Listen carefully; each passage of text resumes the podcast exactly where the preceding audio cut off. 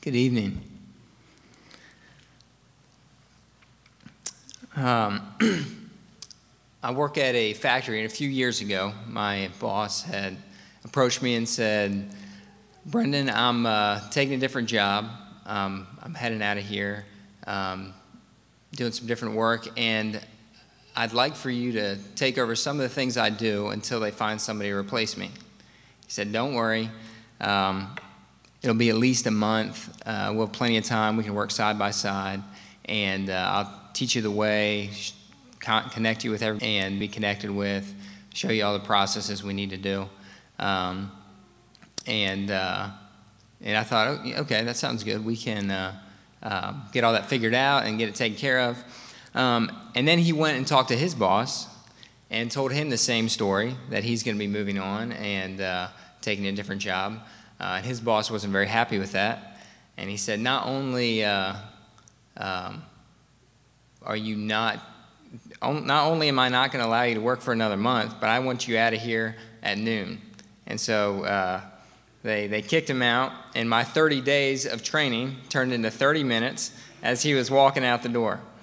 Um, needless to say, I did not get nearly what I needed for, uh, for that uh, training. I got a little bit, I got the gist of, hey, keep the factory running, um, but you're going to have to figure out all the details. Um, the the passage, the, the books we're looking at today, First and Second Thessalonians, have a similar um, a, a, similar story as that. We have Paul in Thessalonica um, sharing the gospel with the Thessalonians. Um, one of the first times they're probably first time they're ever hearing the gospel, and it seems to be going really well. In Acts 17, it says that there's a number of Jews and God fearing Gentiles that believes. And actually, it's not just Paul, Paul, Timothy, and Silas are all there um, doing ministry. And they're, they're there for a pretty short period of time. Uh, it says at this point they're there for three Sabbaths, so they get to be preaching on three, three Sundays and, and connecting with the Thessalonians. And then somewhere at the end of that, rioters started to gather and persecute uh, the people that were hosting Paul, Silas, and Timothy. And so they drug uh, this guy named Jason, who was, who was hosting them, drug him in front of the, the local government and said, um, you know, this guy is plotting against Caesar, and, uh, and they don't respond. Anyway, it caused Paul, Timothy, and Silas to head out of there. Uh, they left and went to Corinth and uh, uh, to avoid the persecution. Well, as, as you can imagine, uh, they only had a very short period of time with, uh, with Paul, and, um, and there was some things that were left undone. Uh, so when Paul gets in, into uh, Corinth, you can tell even from these letters that he really cares for these people. He loves the Thessalonians, um, really cares for their hearts. And so what he does is he um, talks with Timothy and says, Timothy, go back to the Thessalonians, talk with them, see how they're doing. I'm desperate to know are they following God? Are they, are they living out the things we talk to them about? Um, are they having issues? Find out what those are and, and let us know. Bring us a, a report back of how the Thessalonians are doing. Well, Timothy does this, goes to Thessalonica. Uh, talks with them, brings back a report, and the report is, is largely positive. Uh, it, it, looks like they're following Christ. It looks like they're, they're seeking to uh, give their life to Christ, they're loving others, um, but there's a few things that are off, uh, a few things that need correction.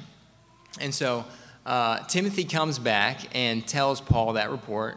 Paul writes a letter and this is what we have for his First Thessalonians. That letter is delivered to the Thessalonians, um, and soon after that, uh, another report is brought to Paul, and uh, similar report. Things are going well, but there's there's still some more issues that popped up, and so Paul writes a second letter to the Thessalonians, and uh, that would be Second Thessalonians. Um, and so we're going to look at those uh, those tonight. Um, we uh, as, as, we're looking as we're looking at this, the, the main theme that we have for this evening eh, for First and Second Thessalonians, and both of them really have similar themes. So as we go through this, we're going to be pulling a little bit from First Thessalonians and some from Second. We'll hop around. Um, but the theme that the good news that we have from from these books are that Jesus Christ will return, and this should encourage us and give us direction for our lives. So, again, that's uh, Jesus Christ will return, and this should encourage us and give us direction for our lives.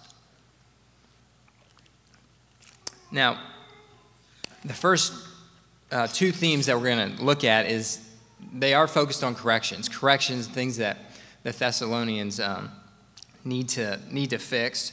Um, but before we look at that, I want to read this passage. If you want to turn to 1 Thessalonians uh, 1, and we'll look at verses 2 through 5. That's 1 Thessalonians 1, 2 through 5.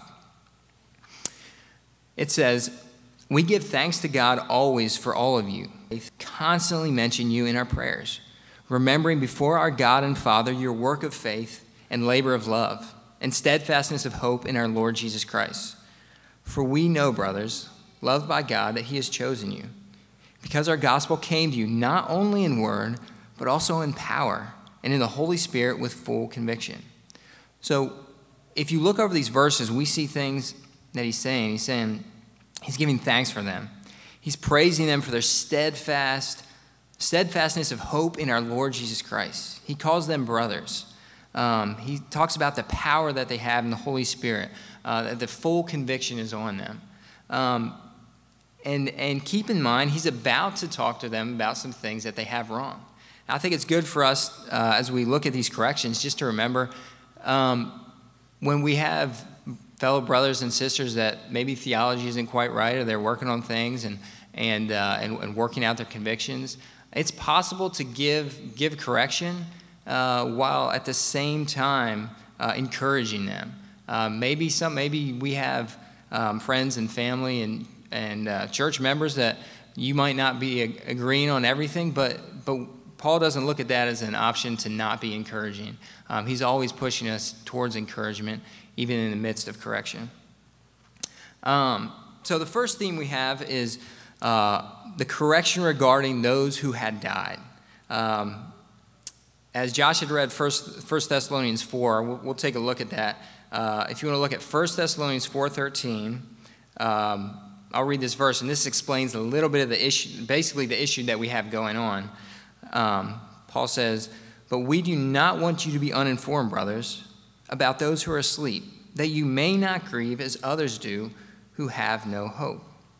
So the Thessalonians believed that, well, I think what, ha- what happened is Paul had left and they have their church together, and, and Paul had preached about the return of Christ.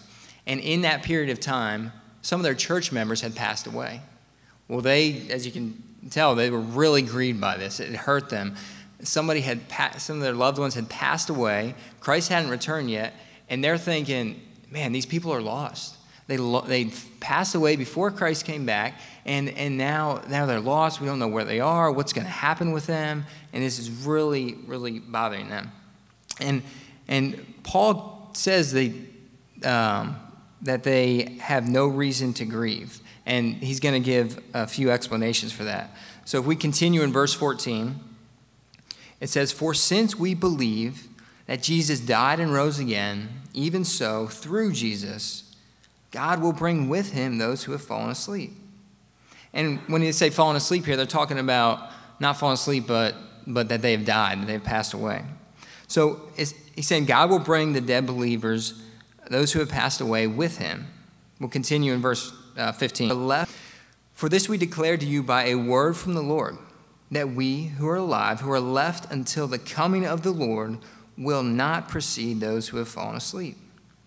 For the Lord himself will descend from heaven with a cry of command, with the voice of an archangel, and with the sound of the trumpet of God. And the dead in Christ will rise first.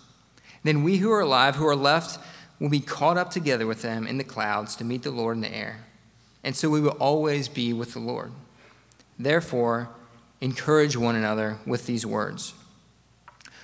So, a lot of things in there are incredibly comforting. The one that sticks out the most uh, to me is, is in verse 17 when he says, And so we will always be with the Lord. Man, what a comfort that is to know whether you're alive, whether you pass away, whatever the situation, there's not a single second that goes away that we are not with the Lord. Paul's saying those that are here when Christ returns have no advantage to those who have passed away. We're always with the Lord. There's uh, one is not better than the other. There's nothing that can separate us. Um, and, and I'm sure as the Thessalonians are reading this, it brings tremendous comfort to them uh, to know that, to find out that their loved ones are not lost at all. Christ is control. He's got a hold of them, and, and, and all is good. And he does talk about um, not to grieve as, as, as non believers.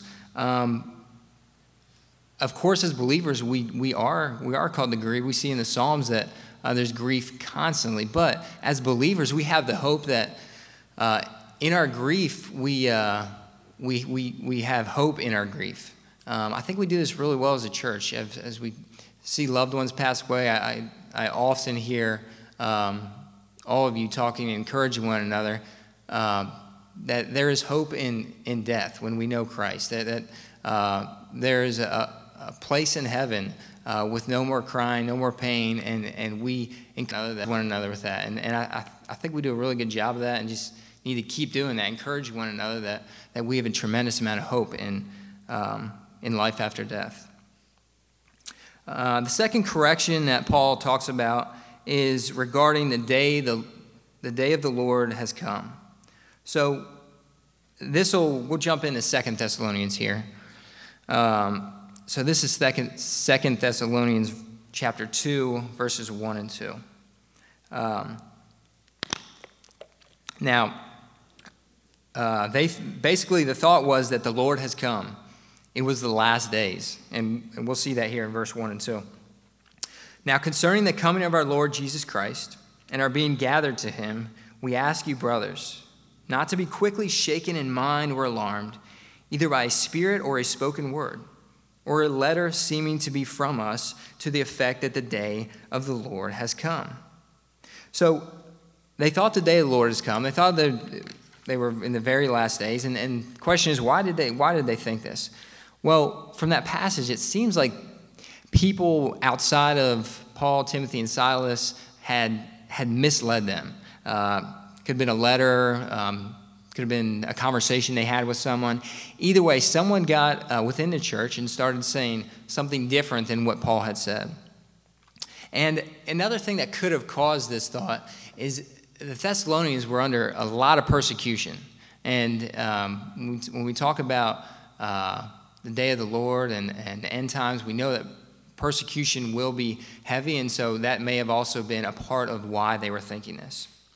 Um, but Paul's response to this comes in in 2 Thessalonians 2, verses 3 through 5. It says, Let no one deceive you in any way, for that day will not come unless the rebellion comes first, and the man of lawlessness is revealed, the son of destruction, who opposes and exalts himself against every so called God or object of God, so that he takes his seat in the temple of God, proclaiming himself to be God. So Paul's saying the rebellion and the man of lawlessness has not yet come. Um, don't listen to those who those folks who have misled you. There's particular signs and things that we're watching for that that that show that they are incorrect, and you need to get back on the track. Back on track as to, to towards truth. Uh, one of the results of this belief um, that they thought there was very limited days left is some of them, um, some of them stopped working. We see in 2 Thessalonians uh, 3.11, it says, For we hear that some among you walk in idleness, not, at, not busy at work, but busy bodies. So the logic here is they said, well, if Christ is coming back uh, next week, maybe I will just skip out on work. You know, there's a lot of other things I'd rather do. Uh, if, if, if, this whole thing ends in, in, a week from now, there's a lot of other things I'd rather be doing. I'm not going to work today. I'm, I'm doing these other things. Um, so that's one of the possibilities that, that was the reason for their uh, laziness and lack of work. Uh, the other one uh, could be that they were just lazy and they didn't want to work. Uh, both, both seem to be um, potential uh, reasons, and, and we're not given a ton of clarity on, on uh, which one it was, but either way, whatever the reason was, Paul gives them correction. And we see that in uh, 2 Thessalonians 3 6 through 12. He says, Now we commend you, brothers, in the name of our Lord Jesus Christ, that you keep away from any brother who is walking in idleness and not in accord with the tradition that you received from us. For you yourselves know how you ought to imitate us because we were not idle when we were with you, nor did we eat anyone's bread without paying for it.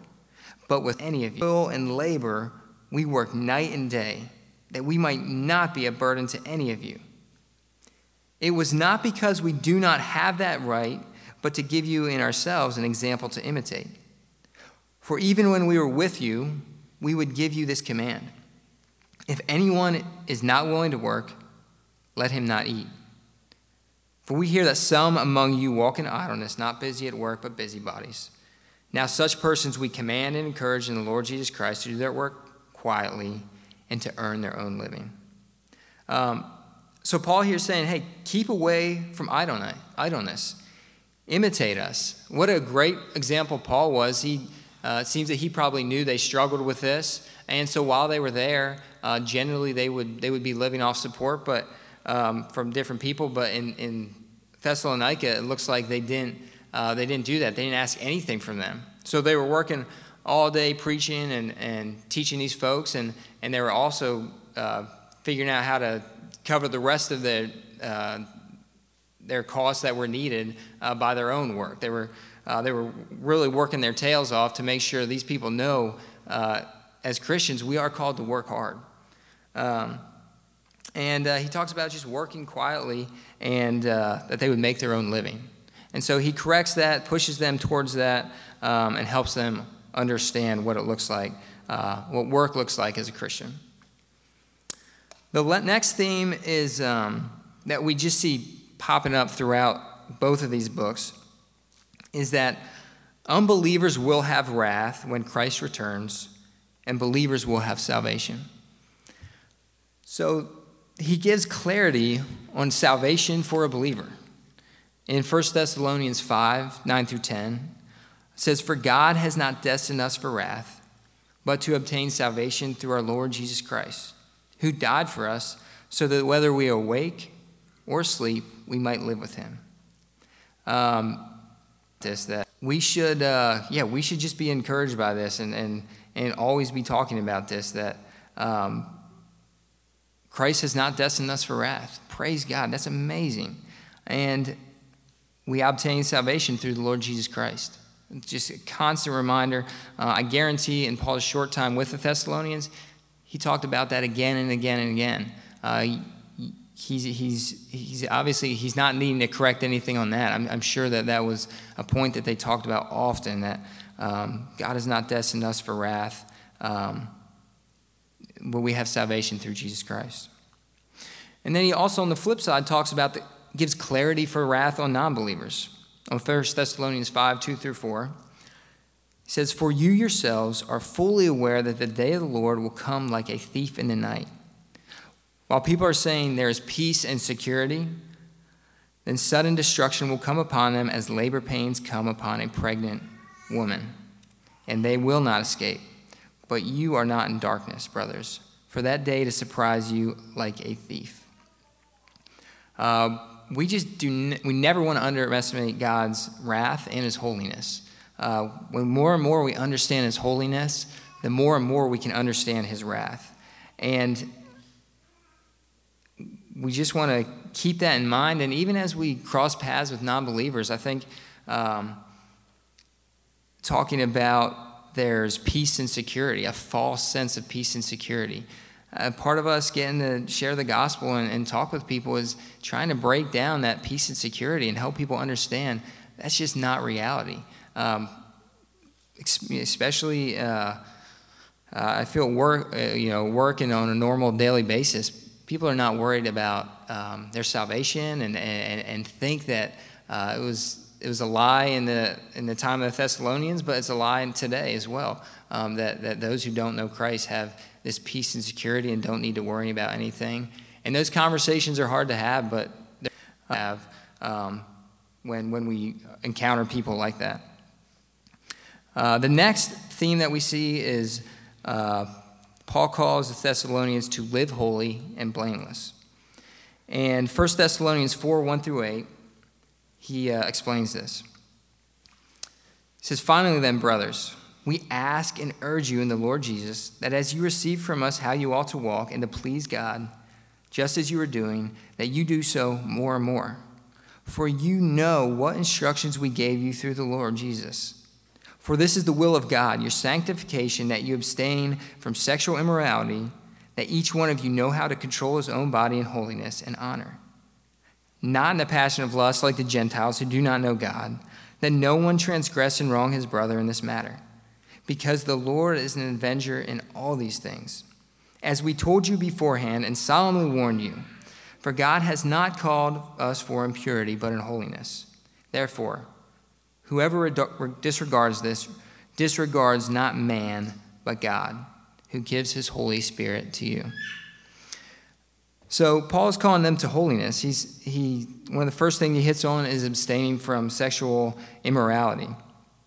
Um, in our culture, we have a, uh, a celebrated hookup culture. It seems that uh, marriage is, is disregarded on a regular basis. Um, and and we're called to, to not follow that path, but to hold uh, and bring purity to, uh, uh, to our marriages and bring, uh, bring that, raise, raise our kids like that and show them that there is incredibly, it's incredibly important to understand how we abstain from sexual immorality. Um, it calls us to control the body and to not lust. And at the end, he talks about not doing these things, not pursuing holiness. This is not up in man, but it's disregarding God.